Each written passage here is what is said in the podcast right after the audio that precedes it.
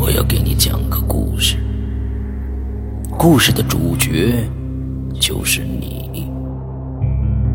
这是一个极其恐怖的鬼故事，但千万别害怕，因为你就是鬼。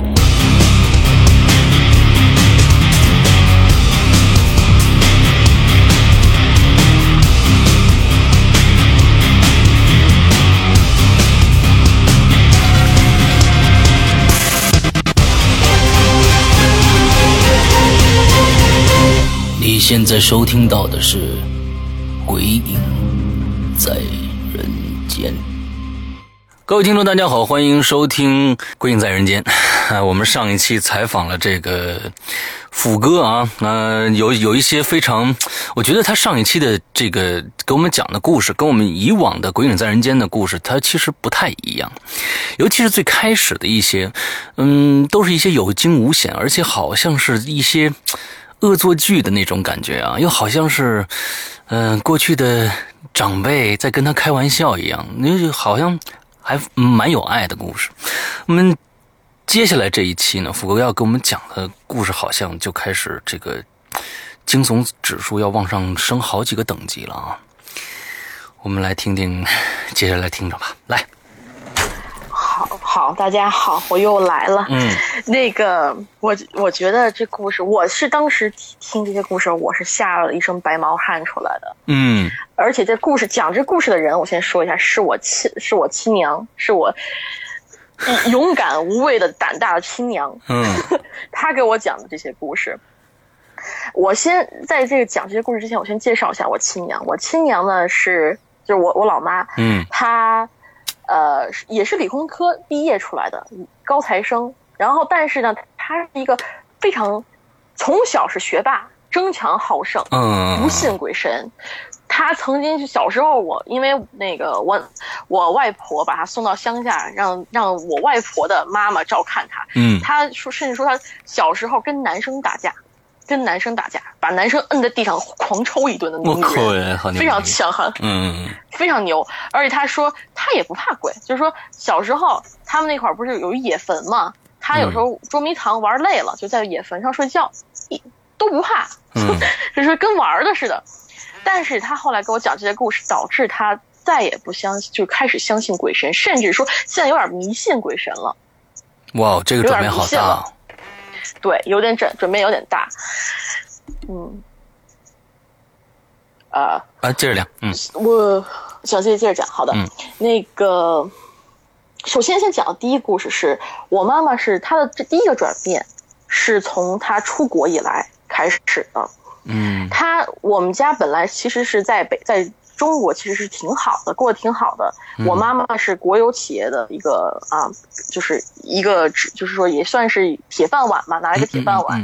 我爸爸也还工作也还都不错，但是我妈妈在九十年代就执意要出国，就不甚她之前一句英语都不会说，强迫自己在一年的时间把自己的有流英语就是提提升到非常流利。然后就开始不断申请移民。我虽然不知道他为什么要做这个决定，但是他当时是非常的坚定，一定要去，就说去国外住，不在中国待着。嗯嗯嗯嗯。那个当然，我想我可能有些人可能听了会觉得这这这这这这这不是崇洋媚外吗？啊，没有没有。呃，个人选择，个人选择。但是嗯，对，个人选择。但是我不知道我妈妈她为什么会这么坚定。嗯。可是她决定的事一定会照办，而且她等她出了国以后，她做第二件事情就是跟我爸离婚。就我之前说的，我们家发生了一些事情，他第二件事就跟我爸离婚，把我爸给蹬了。嗯，OK。然后，然后，但是他这做这件事之后，是之前先把我爸接过去，然后再把我爸蹬掉的。好，嗯，OK。他说，后后来我问他为什么你要把我爸蹬掉，他说，我觉得我过不下去了，我觉得我需要一个非常新的生活，去就说去好好的去过我的生活，嗯，而不是那个，而而不是就是混混混，就是就是混。混日子过，嗯，混日子过或者怎么样，就要过一个自精精彩彩的生活。然后他也经常这么鼓舞我去过一个精彩的生活，但是很遗憾，我跟他性格完全不一样。嗯，然后我妈就说，就是说她遇第一次遇到一件比较奇怪，就是非常诡异的事情，就是在她到加拿大第三年，她在读大学的时候，嗯，租一个室友身上的，她的室友身上的，嗯，她说那个室友，那个室友是一个，也是就是说像我们这样一代移，就像他那样一代移民，嗯，本来在国内是有工作的。然后到这边重新读书、重新生活，就重新找工作这些。嗯，然后呢，这个女的呢，她是个是个女室友。这位这位呃，我也不知道怎么称呼啊。这位阿姨呢，她也是把自己老公接过来。本来呢，他们家是挺幸福的，虽然没有孩子。她老公和她在国内是也是属于那种就是国营企业的那种铁饭碗干部，就是铁饭碗的员工。嗯。但是，一到加拿大来一无所有，很多当时移民到加拿大人都一无所有。对的，她可能心理反差太过太过剧烈，以至于她的丈夫最后都去赌博，天天不回家就去赌博。嗯，而然后这个女的呢，她她是也是一个很要强的人，跟我妈一样，也是很要强的人。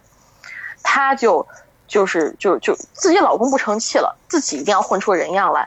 她就每天就是非常努力的去学习，基本上一天二十四，就是一天二十，就是图书馆开多久，她就在图书馆待多久。嗯，就这样的一个女女人，我妈都拼不过她。我妈虽然是个学霸，也特别努力的学习，她都觉得自惭形愧，对这个阿姨自惭形愧。嗯，一直这这种这种情况，一直到他们学期末要参加考试。这个这就是这位阿姨就非常的疯狂的学习，基本上一天到晚就在学就就在图书馆里面写作看书写作业看书写作业，可能因为这种情况太压力太大，而且她丈夫又是那就是另外一种就是那种吊儿郎当的状态，嗯不争气，她精神压力是太不争气，反差太大。嗯，再一次就是她考完这所有试考完了以后回到家跟她老公大吵了一架，嗯，大吵了一架，吵完了以后她觉得。而且他自己觉得自己考试考得不好，这次考试肯定 fail，就是就是肯定就过不过，考砸了，就是不及格，考挂科了，要可能要挂科了。而且她老公又这副样子，自己又没有办法回国去见那个就国内的亲人。嗯，她最后就觉就就也不知道是怎么回事儿，就拿了一条白毛巾，把自己挂在了那个就是他我们租住他们租住那个地方的那个厕所里。哎呦，上吊了。上吊了，对，而且他真的是去世了，对，因为这个先生去世了。然后我，而且我妈妈当时是没有发现，就是我妈妈当时也考完了嘛，她跟她不一样，撒欢儿去了，出去就各种的那个玩儿啊什么的，撒欢儿去了。然后她，然后我妈妈后来过了一个周末回来，看到她在就挂在那个厕所里面，过了一个周回来才发现的。周末，周末就两天，两天才发现。哎呦，我天哪，好惨！就就这样子，他他就是说，因为他那天其实也因为他们大吵架，特尴尬嘛。他们租住的房子是这样子的，是一个 house，独立的 house，就是那种就是有就是小洋房。嗯嗯。他们是每一层都有一个厕所，是三层的小洋房，一层地下室，两层在地上这样的一个小小洋房。他们是住最上面一层，每一层都有就是都有租客，而且厕所是就是都是独立的。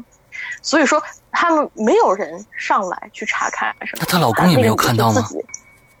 她老公，我说过，他就是除了就是去赌博或者怎么样，他都不回家的，不沾家。哎呦！所以说，我妈妈回来是我妈妈亲自自己发现这个女的掉在那个房梁，就掉到那个厕所里面。她甚至那段时间每天就是她，我妈是有洁癖的一个女人，她就每天都必须要洗澡，她甚至那段时间都不敢去厕所洗澡。因为他那个那个情况太恐怖了，他一打开门，一个直挺挺的人挂在，挂受不了，而且最让他受不了的是，那个女的尸体被运走了，那个尸体运走了，她老公找不到人，她试图去打她老公的电话，那个老公一听她死了，把电话一挂，从然后从此以后再怎么打电话关机，找不到人，这人人间蒸发了，这个男的就。再也见不到了，什么玩意儿了？这这这，哎呦我的妈！对，是这什么玩意儿嘛？这个男的就人间蒸发。嗯，而我妈妈就没办法，就当时好像是通过大使馆，因为那个女的还是中国国民，就是公民嘛。嗯，通过大使馆联系到了这个女的家人，在国内的家人。嗯，然后后来她才知道，这个女的，他们家是她只有她老父亲和她两个人。哦，除了她老公那边以外，只有她父老父亲和她。她的母亲很早就去世了，是他父亲一个人把她抚养长大的。所以一方面为为什么这女的那么要强，也可能是为了给自己老父亲争光。哎呦，那她一走了，她老父亲该怎么办呢？他怎么没想这一点呢？他不知道，他可能是真的是因为有些时候我妈说，他那时候太绝望了，而且他的人生就是说，有些时候人就得了那个。抑郁症，他可能他怀疑他最后得了抑郁症，真的是看不开了，没有办法了，就就就只能自己了结自己了。嗯，然后他，然后他们联系他老父亲，他老父亲当场心脏病病发，住进医院，然后没办法过来去，就是去领尸体操办后事，没有办法。嗯，然后我妈妈就只能，这这事儿就就就只能他就是他的尸体就只能放在停尸间里头。嗯，放了大概有两三个月。哎呦，而这两三个月。期间，我妈妈是每天晚上都过着心惊胆寒的日子，不仅仅是因为怕尸体，就是因为怕对那个有阴影，更多的是因为，她每天晚上睡觉，因为她是房子改造的嘛，房子的隔音非常的差，嗯，她能听见很清楚，听见有人在敲那个卫生间里的管子，噔噔噔那么敲。哎呦，我呦后后背一阵发凉啊！我的天，哎呦我的！而且他是最可怕是他是什么时候开始的呢？我妈说，是从那个他知道他父亲，就是说不能来接，就不能当时来接他，开始每天晚上在那敲管子，敲管子。然后我妈有一次，我妈是个胆子很大人嘛，嗯，她就是就就有一天拎着一把菜刀。噔噔跑厕所，看到底发生什么事了？到底是耗子也好，还是有鬼也好，他要搞个究竟。就一打开门，敲管子声音就没了，就没有敲管子的声音了。嗯，里面一片的平静。然后我妈就想，这鬼不是怕他吧？然后他他就是就想，他等他离开那个厕所，那敲管子声音又出声就出现了，还是非常有节奏的敲。不像是耗子那种，就乱乱撞乱什么，非常有节奏的在敲。甚至他们楼下人还过来跟他们说，就是抱怨说：“你们怎么老是有人在这敲管子？没事敲管子。”OK，不止我妈一个人听见，很多都听见了。而且，但是他们他们房东还来特地除了一次鼠，就为了这件事情。嗯。但是还是每天晚上就有人在这敲管，不停的敲。然后甚至，然后最可怕的一次是我妈。又实在有一天受不了了，冲进去，拉开灯，就是说让他就就开个灯，厕所不关灯，就让他们就就就想说这这鬼要是不是怕光嘛，就给你开着灯，不让你敲，嗯，然后把门一锁，然后自己回屋继续继续休息。可是过了一会儿，敲管的声音又出现了，噔噔噔噔噔的敲，我妈一冲进厕所，发现灯不知道谁给关掉了。哎呦，我讲这这这也很恐怖。我但是哎，我我这有个有一个小的疑问，就是说，呃，这个房子一共好几层，对不对？之后呢，呃呃，这个死去的这个人是在最顶层，对不对？对。完了之后，我妈是跟他住的第几层？哦，都是在在最顶层。对，就是说他是这样子，他每一层他可能我不知道，我妈就没具体讲，就说他们那一层只有他和那个女的住。嗯。然后他们共用一个厕所，嗯，和那个和一个小厨房。他是那个房东是把上就是每一层都改造成一个就像是公寓似的嘛，明白明白，就有自己的厨房、自己的自己的那个什么。然后呢，他们是每一层都是隔好的，嗯，上面的人不可能上来上厕所，嗯，就只有他和那个女的在那个房间住。哎呦我的妈呀，这这这这太恐怖了！呃，接着讲，接着讲。他他，但是他非常，但是我妈是不怕鬼的人嘛，她就想，他当时就开始怀疑是这世界开始有，她之前不信有鬼，但她开始这件事情开始相信世间是有一些不能解释的东西存在的。嗯，她就，呃，从那以后，他他觉得这管这鬼就敲管子呗，就不就就敲管子嘛，反正他洗澡、上厕所什么的，他就不敲了，就让他敲去，就不就不管他了。嗯，然后他也就要坚坚持到那个。那个他的那那位女士的老父亲来接自己的女儿回国。嗯，他说那个老人呢，之前他看了照片，那女的也因为他们之前一块住嘛，也分享过这些照片什么。嗯，他记得那个老爷子非常的精神。嗯，一米八大高个，然后头发是还染成了黑色，非常的精神一个老头。嗯，等他再看到他是花白的头发，脸上满脸的就是就是说，整个人的状态都非常的颓废，而且腰也都是弯着的，团就穿成一圈儿。然后看到自己女儿的时候，都已经没有泪水去流了。哎，就看到自己女儿尸体，那时候是我妈妈陪着这个老爷子四处跑这些事情的，所以他当时就觉得，心里就是说。不知道，就莫名的有一种，就是我之前我妈妈是非常要强的人，而我外婆也是非常要强的人，他们两个人经常吵架，大三天两头就要吵一次架。嗯，但他那一天开始，他就觉得自己对自己的母亲亏欠太多了。嗯，他就想，如果说要是我要是那个出了什么事情，我母亲会不会也像这位老爷子这样子，会，就 就是说完全整个人就是跟行尸走肉一样。对，最后这个老爷子。带着自己的女儿的骨灰回国了，之后他再也没有听过这老爷子有任何消息。但是，他就是说，自从那个老爷子把骨骨灰带走那一天，再也没有听到那个敲管子的声音了。哎呦，嗯，你说这个再也没听到敲管子，有些事情真的没法解释啊。对，没办法解释。嗯，他。他当时就是说，从那以后，他对我还有我有两个妹妹嘛，就是对我们教育，就是说，不管发生什么事情，你们都不许自杀，嗯，不许自杀，因为我受不了。他就就这种直接话，我受不了。他他一说到这事儿就他就，然后甚至他因为这件事情以后，他每周都跟我我姥姥打一次电话，之前从来不打。从来不打，就觉得，嗯，老人就在国内也挺好的，干嘛要打电话呀？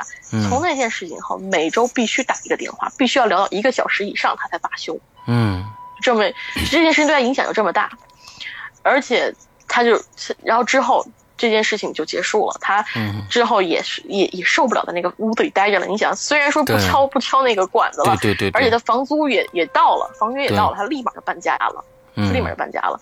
而且他之后，因为你知道国人。就是从那个就是三十来岁到另外一个地方，从零开始是非常非常艰难的。他之后也遇过很多的挫折，但是他给他就是一想到这个去世的这个女女士，这个这位女士和她的父亲，嗯，他就怎么都不会想死，对，怎么着都不会想死，对的。他就觉得有一种，虽然说人去世了，但他有从那里得到了一种正能量。他觉得我不管怎么样，我都咬牙撑到底。是的，这这这件事情。然后，这个是他开始对灵异有所转变。嗯，第二次转变是他遇到了我的继父。嗯，我的继父呢，先介绍一下，他是一个加拿大本地人，是个老外。嗯，不是个老外啊。然后呢，也不会说中文，到现在他也一句也也不会说几句中文。嗯啊，他就他认识这个，然后呢，我 说我们家是有一个传统，就是女的都特别喜欢长得特别帅的男生。嗯。特别帅的男生，然后我继父长得非常的帅，嗯，然后非常高的个子，非常挺拔，然后呢，我妈就就就一看到他就就就觉得这男特别好，就非要嫁给他，嗯，然后之后他们也在一起组建成了家庭，然后他之后才知道，我继父小时候是灵异体质，哎呦，这这重头戏了，重头戏来了，重头戏来了，我天，灵异体质，对，他是。是灵异体质。嗯，为什么这么讲呢？他小时候，这这是他那个，是他是说他是从那个我继父的母亲那里听来的。嗯，说他我继父是这是他们家最小的孩子，是他母亲大概四十多岁的时候才生出来的。嗯，从小特别宝贝儿他。嗯，但是呢，他们家是这样子，他的哥哥和姐姐，还有几个哥哥姐姐嘛，都已经。就是说快成年了，或者至少已经上初中了。嗯，他是最小的一个，从小没有玩伴。嗯，逐渐的他就发展出了一个，你知道，就是 imaginary friend，嗯，就是那种幻想的朋友。幻想的朋友，对，幻想的朋友，就是说最近我不知道有一部电影，就是《头脑大作战》里面不就是有一个那个幻想的一个非常可爱的那个粉色的大象？我不知道国内还有没有。呃，国内现在没定档，估计是在十月份到十一月份才会上。嗯。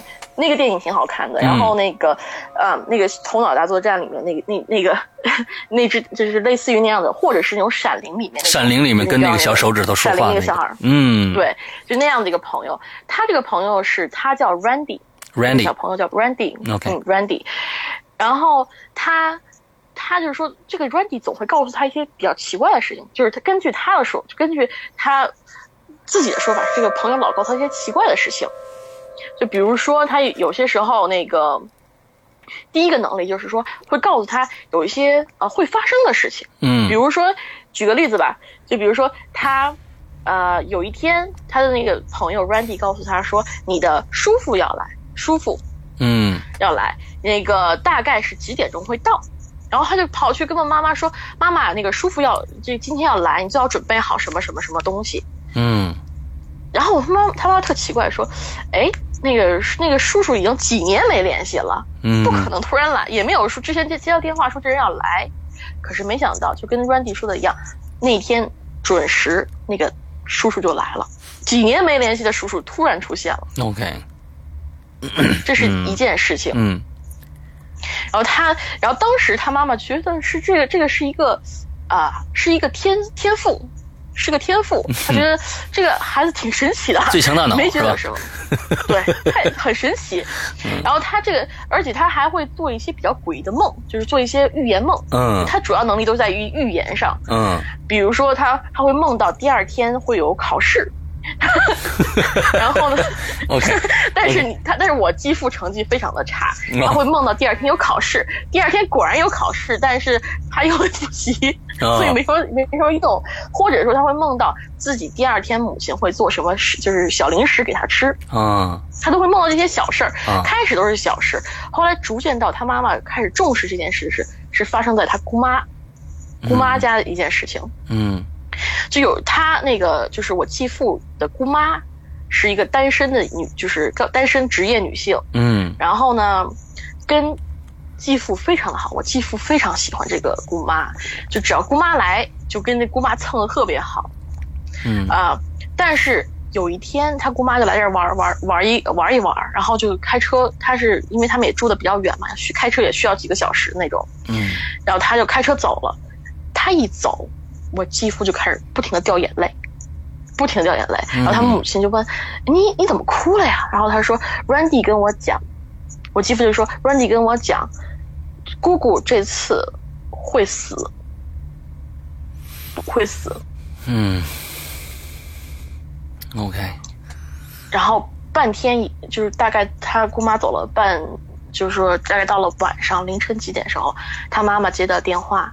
说他姑妈出车祸了，嗯，没死，所幸伤势不重，嗯，现在只是住院，需要他们来照顾，嗯，然后他，然后他有点怕，就就觉得这也没什么，对不对？这也没什么，嗯，就是说，就跟他们预言说要死是不一样的，嗯，然后就把自己儿，就说把家里人，他们他们不能把孩子自己独自留在家里头。那时候我继父非常的小，大概也就十十二岁，至少是十二岁以下，嗯。加拿大法定是十二岁以下不能独自在家，所以他们把儿子叫起来，带到车上去，一块儿去开车去医院去看他姑妈。嗯，然后结果醒来以后，他母亲形容说自己的儿子的状态就是面无表情，就跟他们说：“我姑妈一定会死，一定会死，一定会死。”他们开，他们就开车到那个医院。到了医院以后，医生说。不知道为什么他伤，虽然说当时说第一次检查的时候身体是没有什么伤害的，就没有什么特别重的伤，但是忽然一下内部出内出血哦，内出血几个小时，就是一一个小时都没有撑下来就死。他们一到医院，那个他姑妈就死了，就去世了。嗯，然后这下子他那个就开始害怕了，而且之后那个我继父的表现非常奇怪，比如说会画一些非常恐怖的画儿，然后呢。或者说是开始就是不很调皮，就完全没办法。之前他很乖，就是就是很好带的孩子，突然就变得非常的那个易怒，摔东西、砸东西、打打其他的小孩儿，这样子非常的那个就是难以难以那个控制。嗯，然后，然后这个这，然后他们家是非常正宗的天主教教徒。对对对对对。然后他妈妈就把孩子。也不是驱魔，就送到了一个神父那里，让他看这个孩子。嗯嗯嗯。然后神父说：“你在这儿把这孩子留在我这儿，大概然后一个月，就说让他过段时间再来接他。”嗯。一个月以后，我继父恢复正常了，不生气了，也不是也也恢复正常了。但是 Randy 还在吗？与此同时，不在。他甚至就是说，他就连 Randy 这个记忆都没有了。哎呦，他都不记得曾经有有有这个朋友了，就不知道这个神父对他做了些什么，导致他对这个整件事情就是没有什么太大记忆，说呃也记得自己父亲、自己母亲，但是就不记得有个 Randy 这个朋友了，就。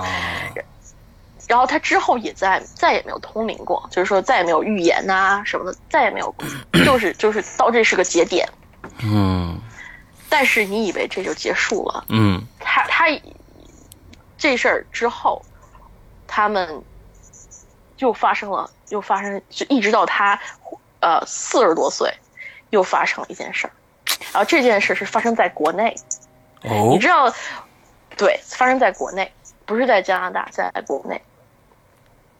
我继父他后来娶了一个中国老婆以后，他就对中国的这个前景非常的好，就是非常的有兴趣。嗯，正好呢有一个工作机会给他，然后他就就借这个机会到了中国去发展。然后他也是自己能力也非常好，顺风顺水的混成了一个某某个公司的高管。嗯，然后他们当时就去搬到了一个非常高档的小区，然后呢是那个小区是临湖建的。嗯。这个故事其实是有点那个凶宅凶宅的感觉，你 OK，有点凶宅的感觉。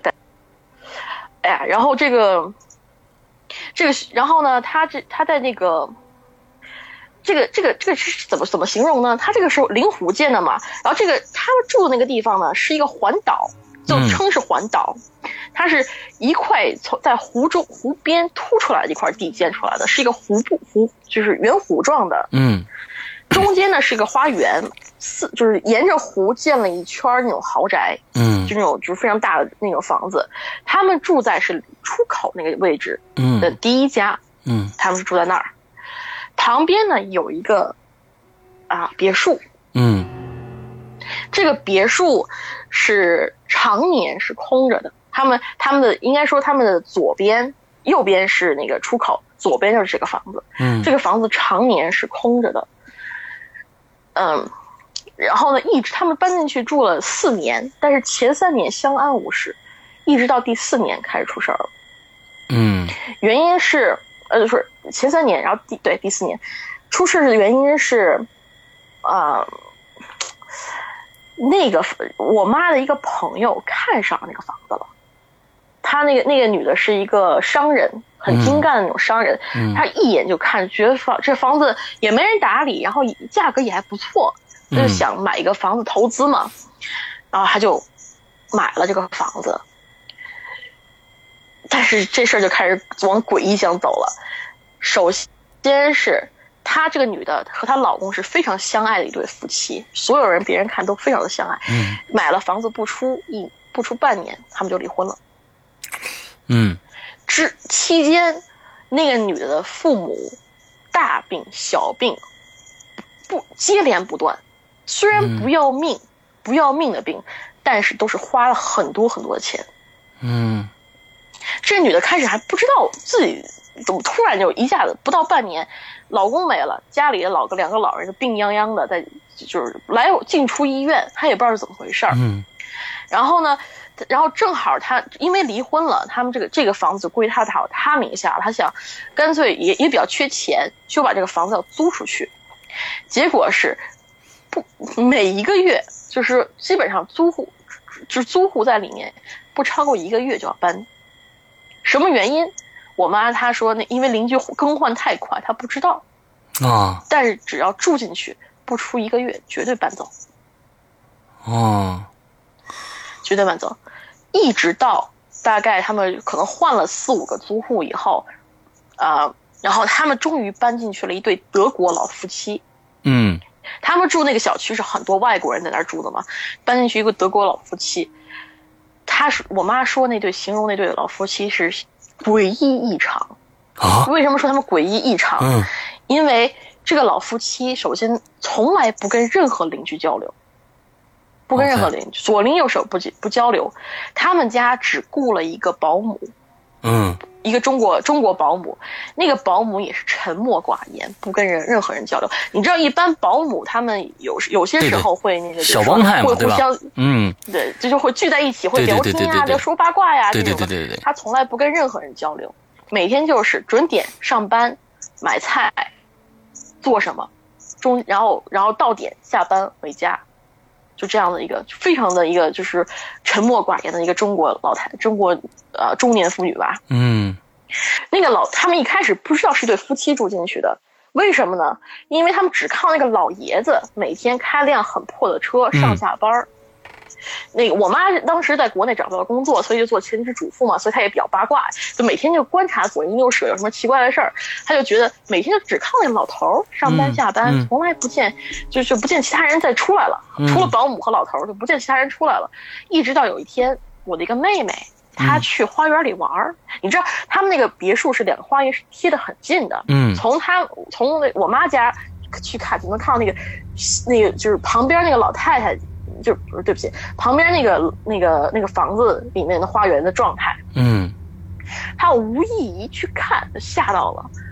一般正常来讲，那个房子是所有的窗帘都是拉起来的，嗯，不管白天黑夜都是封就封死了，不见一丝光的那种。那一天，那个就就他就看到一个穿白衣服的金发老太太。站在那个院子里面，你就站在那个嗯，就是窗户后面看着他们在玩儿，那么看着他们玩儿，啊，然后，然后那个老太太，她她也她当时就觉得有点鸡皮疙瘩起来，而那个老太太也不跟他们说一句话，就这么看着，嗯，然后过了一会儿，把窗帘一拉，走，就不知道在就不知道怎么回事了，嗯，从此他们就知道这是一对老夫妻在这住，而不是一个老头，嗯。哎，这事儿可能你们还觉得不够诡异，嗯，后面更诡异。自从他们搬进去以后，左邻他的那那个房子左邻右舍，也就是我妈家和他左边那一家开始倒霉了，嗯，首先是他左边那家，那家是一呃那家我不知道什么人住，但是他们家养了三只狼狗，嗯，德国的最凶的那种狼狗，嗯，见人就开始狂吠那种，对，黑背非常凶的狼狗，然后那个也非常招左邻右舍讨厌，但是老太太他们住进去。一个不到一个星期，三只毒狗，那三只狗不知道被什么毒死了，全部毒死了。我的妈呀！嗯，OK，好。然后这狗没了以后，那那家立马就开始遭灾，被偷、被抢，嗯，家里人生病，就是接连不断的发生，嗯。我妈这边，她当时她也没，她也没觉得没没往这种灵异方面想，嗯嗯。就是一直到他，但是他觉得自从那家人搬进去，就是那个老老夫妻搬进那个房间以后，那个那个诡异的楼以后，他就觉得家里头总有一个时不时有什么目光在看着他，就角落里面有什么东西在看着他，看着他们一举一动。这种感觉是非常非常恐怖的，因为因为你你你总觉得有人看着你，但是你又抓不着这东西。我靠，这这我是我是最不喜欢这种感觉的，嗯。对我妈那那一年，她其实挺惨的，因为她那一年那个身体非常的不好，状况甚至也割掉了一个胆嘛。嗯。但是我跟那个龙鳞不一样，她割掉这个胆子就胆子就变小了，没变大。她她割掉割掉胆了以后，然后她就觉得这是就觉得非常不对劲儿，每天，而且是在自己家里头，你说家是最安全的地方，但是给你一种随时在有人在窥视你的感觉，他觉得非常的不舒服。嗯。然后那段时间，他每天就往在在自己包里放了一把水果刀，嗯，就是为了防防止什么东西突然就出现，嗯，扑到他身上什么，他就，然后，一这种感诡异的感觉，最最到后面，就是我的两个妹妹也甚至也开始出现一些比较奇怪的状况，比如说我大妹妹那时候还比较小，嗯，就对这个角落。嘀嘀咕咕，嘀嘀咕咕，嘀嘀咕咕的说话。哎呦，这个角落里面嘀嘀咕咕，嘀嘀咕咕说话。啊对，OK。大妹妹，然后呢，有时候呢，突然就跟妈妈说：“这家里是不是多了一个人呐？”然后就就这么这么跟我妈说。我的天这！这这，好吧。因为两个小孩都比较小嘛，OK。然后就就就就么问。然后最让我妈害怕的一件事情就是我的小妹妹。我大概我两个妹妹差一两岁嘛，嗯，我小妹妹有一天就是他们在天气比较热，他们坐在后花园里头，那个在那儿啊也不知道干什么，然后我那个小妹妹就盯着那个树梢看，然后我妈妈就问问就问，哎你在看什么呢？看那么半天那么入神，有什么好看的？然后我小妹妹就说，你看那有一个人在那挂着。哎呀，我靠，这太恐怖了！我天哪！对吧？OK OK，好，跟 上集完全不是一个风格。对对对对对，嗯，接着来，接着来。有人在上面，我妹妹就看着说：“嗯。”然后我妈当时毛了，而且正好那一年我外公摔了一跤，然后而且在，而且身体也也有点不大好。嗯。然后我妈就赶紧带着孩子去北京，啊，去北京去照顾老人了。嗯。啊，当然后呢？而我，就把我继父丢在家里头，嗯，一个人，嗯，然后我继父他因为工作忙嘛，每天因为他也是高层管，就也也是每天不到十点钟不不着家那种，嗯，有一天呢，他终于有就是也还是在还是一个夏天，他有一天就是那个哎回家早了，他想开个场球看看球赛什么的，嗯，就把电视打开。然后一边喝啤酒一边那儿就休息休息嘛，而且老婆孩子都不在，自己想怎么着怎么着。嗯，然后他，我先说一下我们那个他们家客厅是什么样的。他的客厅是个长方形的，嗯，长方形的。然后他的那个啊，进他那个最最就是最靠门的那一边，嗯，放了电视，嗯，然后周围放了个 U 型的沙发，嗯，在他后面有一个摇椅。嗯，皮的摇椅，先说那那不是藤的那种，就是木头的，是皮质的，嗯，皮质的，而且是那种按摩类似按摩椅那样的，很直很那种东西。然后按摩椅后面是一个落地大窗，嗯，是个窗户，非常大的窗户。然后从那里一你往外一看，就能看到湖，嗯。如果不提这事儿的话，那地方是很美的一个景象。但是 这事儿发生了，然后 OK，这这个住，然后我继父就在那儿喝啤酒看电视，看着看着看着，他把手他把那个遥控器放到自己的旁，就放在那个茶几上嘛，嗯，呃，也离他不大远，然后就忽然发现电视开始自己跳台，自己开始跳台啊。这都是恐怖片里这是常有的这个桥段，对，常有的情景，对，常有桥段，啊，不断自己跳台，嗯，然后呢，他就听到自己身后，然后呢，甚至那个他的声音，就电视的声音被人就不不停的在减小，而他没有去碰那个，就没有去碰那个电那个呃那个开那个遥控器，没有去碰，他自己在减少，一边跳台一边减少音量。这样子，然后他就慢慢就听到，是房间里头，就是他自己身后传来咯吱咯吱，哎呦我的咯吱的声音，然后他就他不敢回头，但他知道是有人坐到了那个皮沙发，就那个就是皮摇椅上，在那坐着晃了，嗯，然后他就，然后他就感觉自己后脑勺有人在盯着他。死死盯着他，他就觉得就那个那个眼光非常，他就觉得自己一身就鸡皮疙瘩都起来了。嗯，然后就想怎么办？怎么办？然后就就然后那个他立马把遥控器拿下来，把电视一关，然后然后那但是那个皮摇椅那个摇摇动的那个吱呀声还没有停。嗯，他就想这人还没走，但他又不敢回头去看到底是什么东西，就说就开始就想说。从我家里滚出去！赶紧给我滚出去！对那个东西喊：“给我滚！赶紧滚出去！我限你十分钟，赶紧滚出去！赶紧滚出去！”然后呢，然后就把自己所就是所有学能学到的那个中国里面的脏话全部都骂出来了，然后再夹杂一些什么那个外国的脏话，骂了一通。嗯嗯嗯。他慢慢的就慢慢就觉得那个背后的那个就是就是那个背后的那种被盯着的感觉渐渐渐渐降低了。嗯。而且他但是那个皮沙发的声音。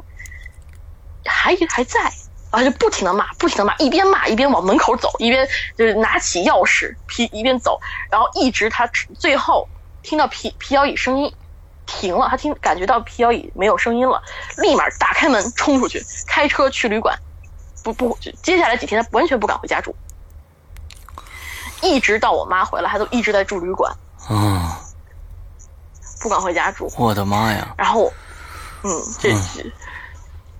然后他，然后这事儿呢，其实他我妈是之前不知道，后来发现一查那信用卡账单，好多住旅馆的、开房的都名在那上面，就质问 质问我继父说：“你说这是怎么回事儿？”然后我继父才把这事儿就说：“我我我我就告诉才才告诉我妈说这事儿。”然后我妈就想这到底是怎么回事儿？这这而且不只是一件啊，是好几件连续几件。连续好几，就是说，就是我感，而且他们回到家以后，也还依旧有那种，就是一个人在的时候，就会有背后有人在盯着的感觉，没有断过。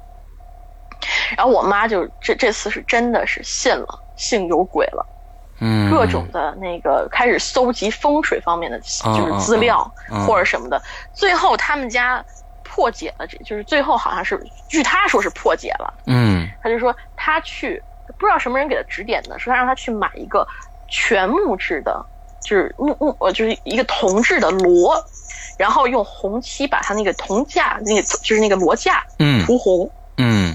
然后再摆到那个落地窗那块儿，就对着对着湖的落地窗那里。哦，那个东西拿回家往那儿一摆，这种感觉就消失了。我不知道是心理上的原因还是什么，但是他说摆进去以后，那种感觉就消失了。然后我两个妹妹也也也没有再说什么看到什么奇怪的人啊挂在树树上都没有了。啊！但是他说那段时间是他最恐怖的经历，而之后。就是说我我继父的职就是那虽然说破解了，但是之后没多久，我继父就是就是他的那个职场生涯就结就在国内的职场生涯就结束了。哦，因为一场他觉得可能是他招惹了什么东西，导致他们最后就只能离开了，没办法。哦哦哦本来说他们还想，然后现在他们就回到加拿大来继续扩展自己家庭，然后再也没有发生过类似的事情。OK，就是那个房子闹的。我天哪！那最后那个两个德国的老夫妇也没有什么其他的事儿发生，是吧？他是因为我妈回来以后，他就跟国内的朋友没那么多联系了。但他后来知道那个老夫妻好像是搬掉搬走了，后来又搬走了，因为他们在外国人在国内都是靠着那个他们的合同在国国内工作嘛。嗯。然后他们那个，然后唉，那那个老夫妻搬走了，然后那个他那个朋友不知道为什么他自己搬进去住了。我的妈呀，这这个吃住了，这这太恐怖了。嗯，为什么之后他也那那个女的搬进去住住了半年，回来以后，我我然后就跟我妈发了条信息说，我一切都好，不用担心，再也没有联系了，到现在都没有联系。我我我总就不知道，就这种就像那个就是。哎，那叫什么来着？那个一个系列的一个电影，它里面讲的都是就是那种伪计时的方法，闪什么闪什么闪灵什么什么，就反正就那么一个一个一个一个系列剧，一共先是排了四集，就好像就这房子，反正住进去一波人发生一些事儿，就跟咒怨一样，你知道吧？住进去一波发生一些事儿，住进去一波发，而且好像它不是这个单单这一个房子，好像你周围这些房子好像都有问题。我妈是这么理解的，她觉得那个房子空，因为他们搬进去三年都没有见有人住过，那个房子就是空在那里。她觉得可能是因为那个湖它不大太平，经常每年都有小孩或者什么人在里面溺死的。哦，她怀疑说那个房子就是有鬼搬进去住了。哦。有有鬼在里面住，然后那个老太，其他人呢都那那个，他们他们还是我又想起一件事，就是说那个老德国老夫妻，他们家里摆了很多，就有些时候他们窗户打开能看到他们家里摆了很多那种十字架呀，嗯，这种就是非常就是宗教意义非常重的东西，嗯，对他们怀疑可能这个他们那个老太太他们那个就是说把房子清理了一下，而这些鬼不愿意走。就搬到，就是开始骚扰周边的人哦，骚扰周边人，这是他的想法。但是你知道，他现在他原来可是非常的一个，就是说，对那个无神论者非常的不什么都不信，我什么鬼，我我我连那个墓地都睡过，他就都说放过这种狠话。嗯，但从那以后。信风水，他现在家里头每一个部件，他都是按照风水去摆的。没想到迷信到这种地步了。对他的风水还是科学的，不能说是迷信。我觉得讲讲风水还是挺有用的啊。嗯，哎呦我天，是嗯，但是他从那以后，他就是他只。蔡宇现在就是说，他把那个铜锣还挪到了加拿大，嗯嗯嗯，其他东西他没他没留，就把那个铜锣和那个铜架那个架子搬回了加拿大，放在了他们的客厅朝外面的那个地方，就说这一定是避鬼的，像他非常信这东西，现在，嗯，所以说说他不信，但是这么折腾下来，确实是受不了，嗯嗯嗯，差不多这就是你你这些就是我。遇到的所有的跟你自己的还有其他人的相关的一些比较可怕的事儿，对吧？对，我们之前上集不是说我引留言那个故事，我好像忘讲了，在开头。好，那那再 再讲一讲。这这这故事就是非常简单了，就比起刚才那故事，简直就是小菜一碟。但是这故事有点意思。嗯，这个故事发生是也是一个啊，我同我实习的时候认识的一个同事，也是小女孩，长得也很漂亮。我不知道为什么我身边总是有很多很漂亮的小姑娘出现。嗯 嗯。她，然后这个女孩呢，她她就是说，她家住在离我们实习单位非常的远，嗯，基本上她每天就要坐一个小时的车程到实习的实习的地方，才能准时上班，嗯，当然可能在国内像那种去就是住国内那种就是上班可能比不了，但是在我们这边上班，你需要坐公车一小时，那是不得了的事情，嗯嗯嗯嗯，不得了的事情，然后她，呃，那时候他也没有车，他就是每天早上早早起来。啊，赶早上的第二班车，第一班车是六点钟发发车，这一班车是七点钟发。他每天赶七点钟的车，然后保证自己能准时的上班。嗯，开始一个星期没什么事都没发生，他一个人就是大早上在就就就在那儿等车。从第二个星期开始，他就发现老有一个男孩子在那个车站，就是也在那车站等车。嗯，他开始以为是等车，但后来觉得。不对，应该可能不是等车。嗯，他，呃，他就是那个男孩子长，他据他说长得非常的 cute，非常的可爱。嗯，然后他他当时挺好奇，就问这男生，就是说你是干嘛的？等什么车呀？什么什么的。但是这个男的从来不回他，或者说就是非常简短的，就是他打一声招呼，他回一声，就这样的状态。问什么问题，他就嗯嗯几声，就就就就不说了。嗯，然后他更奇怪的是。那个公车到了以后，他上车，那个男生不上车，就还坐在那个车站里面等，就这么看着他上车。嗯，或者是有时候不看着他，就看着前方，就这么愣愣坐在那个车站那块儿，他就觉得有点奇怪，因为这个车，那个那个公车路线在他那个站停，只有一趟车，只有他坐那一趟车，是没有其他车，所以说这个男生就不知道为什么每每天风雨无阻的就坐在那儿。在他之在他到之前，在那儿就开就就已经在那儿了，一直到他走之后，他下班回来，那人那那男生当然不在不在了，但是每天早上都能看到这个男生，嗯，就这样接下来就这样一直就是过了可能有，呃，我们实习期间是八个月，差不多过了七个半月，七个月以后，嗯，到了那个实习的末尾的时候，这个。这个女生就就因为我们实习末尾的时候会非常非常的忙，我们要因为我们要要把那个我们现在手上的工作结就是结算给就是准备给，要么就是递交给老板让他们去重新分配给别人，或者说是我们把要把我们现有东西给那个做掉，嗯嗯，所以非常的忙，她就有忙到就甚至说他有几天就只能是晚上六七点钟才能到家这样子。嗯嗯，对我们这边已经是很严重了。我因为那个楼是六点钟关门，所以他不能再晚了。如果能再晚的话，可能会留到晚上十点钟都说不准。嗯，他就有一天他就想，就是就想那个啊，我早点去，我我这样我就不用太晚回到家了嘛，不安全，不然他不不安全。所以他有一天大起了个大早，赶了六点那班车。嗯，他一到车站就看到那个男生还坐在车站上，就在那坐着，等着他。他觉得是等着他，但是也事实上也是在等着他。嗯，然后那个男生那一天特地拿了一朵玫瑰花，在那儿坐着。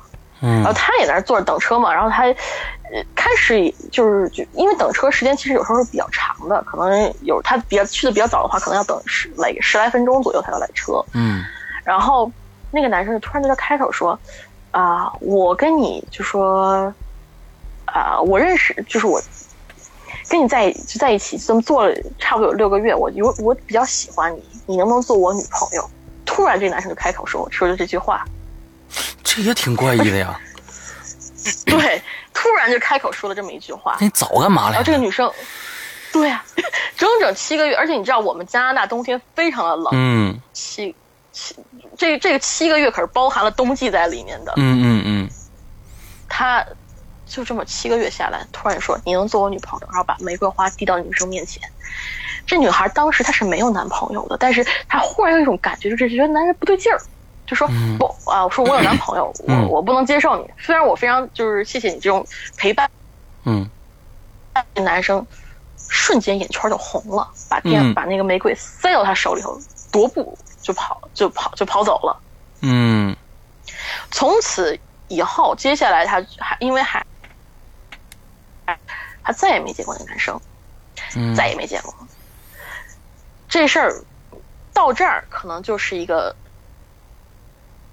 真正让人觉得瘆人的，是他就是就是一就是过了三四年，可能对不止三四年了，这是这今年是第五年了。嗯，这个女生有了男朋友，要结婚了。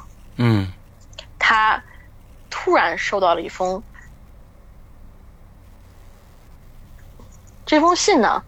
是没有邮戳的，没有邮票，信封上只写了他的名字，让他收，然后是是在他邮箱里面发现的。我的妈呀！打开以后，嗯，对，打开以后里面是几朵干枯的玫瑰花，嗯，还有一张用血用血写的那个纸片儿，只有一句话：祝福你，没有别的。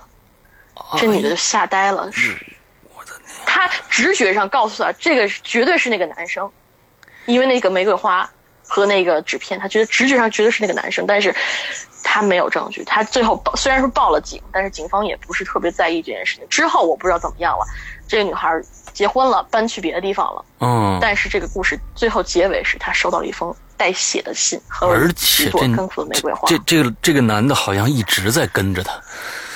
居然知道他的信箱的地址，把这信直接就塞到信箱里面去了。对，所以说这嗯，这这是何等的耐力啊！对对对对对对对对对，给耐给给给这个耐力鼓鼓掌。但是我就真的不明白了，他既然我就不晓得他的目的是什么？那这七个月的陪伴是他就在之前就喜欢这个女孩子呢，还真的是就。在这嗯几次等车，完发现这女孩子不错，就一直等下去。但是，那你跟人家聊啊，你是不是人就不是不理你？你理你了，你都你都不跟人搭茬你忽然到第七个月，你忽然大早上大六点的，你你这多瘆人呢？这个。嗯，对，这这个故事就是最奇葩在这里。我们我们他这女生保就举保证说这辈子都没见过那个男生，虽然在遇到在等车之前她没见过这个男生，嗯，就那一次见到，就就是在在那七个月，这个男生风雨无阻陪伴她去等 等早上的一个班车，然后之后三年后他要结婚了，送给她一个带血的纸条，他就觉得也不能说浪漫，就觉得。那我但我觉得，我觉得但愿是一个浪漫的爱情故事吧，你千万不要再再发展成什么 凄惨呐，这个这个恐怖诡异啊，千万不要发展成这个，就是这但愿是一个浪漫的爱情故事吧，遇到一个比较奇葩的痴心的男人，嗯，对，我我当时就安慰他，就跟他说说这个男生都说祝福你了，说明。他已经放手了，你就不要再担心了。他应该已经是放手了。OK，嗯，对。但是这这生活，那生活会继续走下去。我不知道还会再发生什么。如果有有的话，我可能会来讲。但是，我希望不要再发生什么。希望我这朋友好好的、开开心心过这一辈子。OK，好，好，好。我们大家听了啊，我们虽然是现在分的上下集的两集故事，其实呢，我跟福哥这已经讲了差不多两个小时了。呃，对面呢，他是已经是加拿大时间，已经马上就要十二点临临界点了。我想在这个十二点之前，我们赶紧把我们的这个节目呃这个结束了。毕竟呢，他现在住在那个屋子里面，对不对？呃 呃。对，所以，所以我们就干脆把这个节目做一个结束。那我们很开心啊，这个福哥今天跟我们分享了这么多的故事。那也希望呢，呃，很多的鬼友也可以通过这种方式，我们是用 QQ 的这种方式来聊这期节目，这样也其实也挺方便的。那么大家假如说有一些呃好的故事、好玩的故事、可怕的故事、诡异的故事，都可以通过我们的 QQ 群完找到我之后给我留言，我们看看。有一个什么样的形式，什么样的一个时间，我们可以接着把你们的故事做给大家听，好吧？那么今天这期节目差不多到这结束了。呃，我们再一次感谢虎哥腾出两个小时的时间陪伴我们，给给我们讲了这么好听的故事。谢谢福哥，我讲的也挺嗨的。对对对，我听出来了，嗯，我听出来了，嗯，嗨就好嘛，那，我们大家一起玩嘛，对吧？嗯，OK。我是希望我，嗯，我是希望这故事能给大家带来点娱乐吧，在这个酷热的夏，对对对，我刚才就非常的冷，嗯。呃，我讲的有点冷。刚才已经和后背已经发麻了，什么吊着人啊，什么后面摇着沙发呀，这电视啊，什么这个那的，嗯，不想再想了。呃，但愿大家听这个节目的时候不是在深夜啊，嗯，反正祝大家我现在好梦吧。后，嗯，好梦好梦，希望大家有一个很好的一天，就这样子。谢谢石阳哥给我这个机会，也非常感谢。啊，还得感谢你。嗯，那好了，好，闲话不多说了，祝大家这一周快乐开心，拜拜。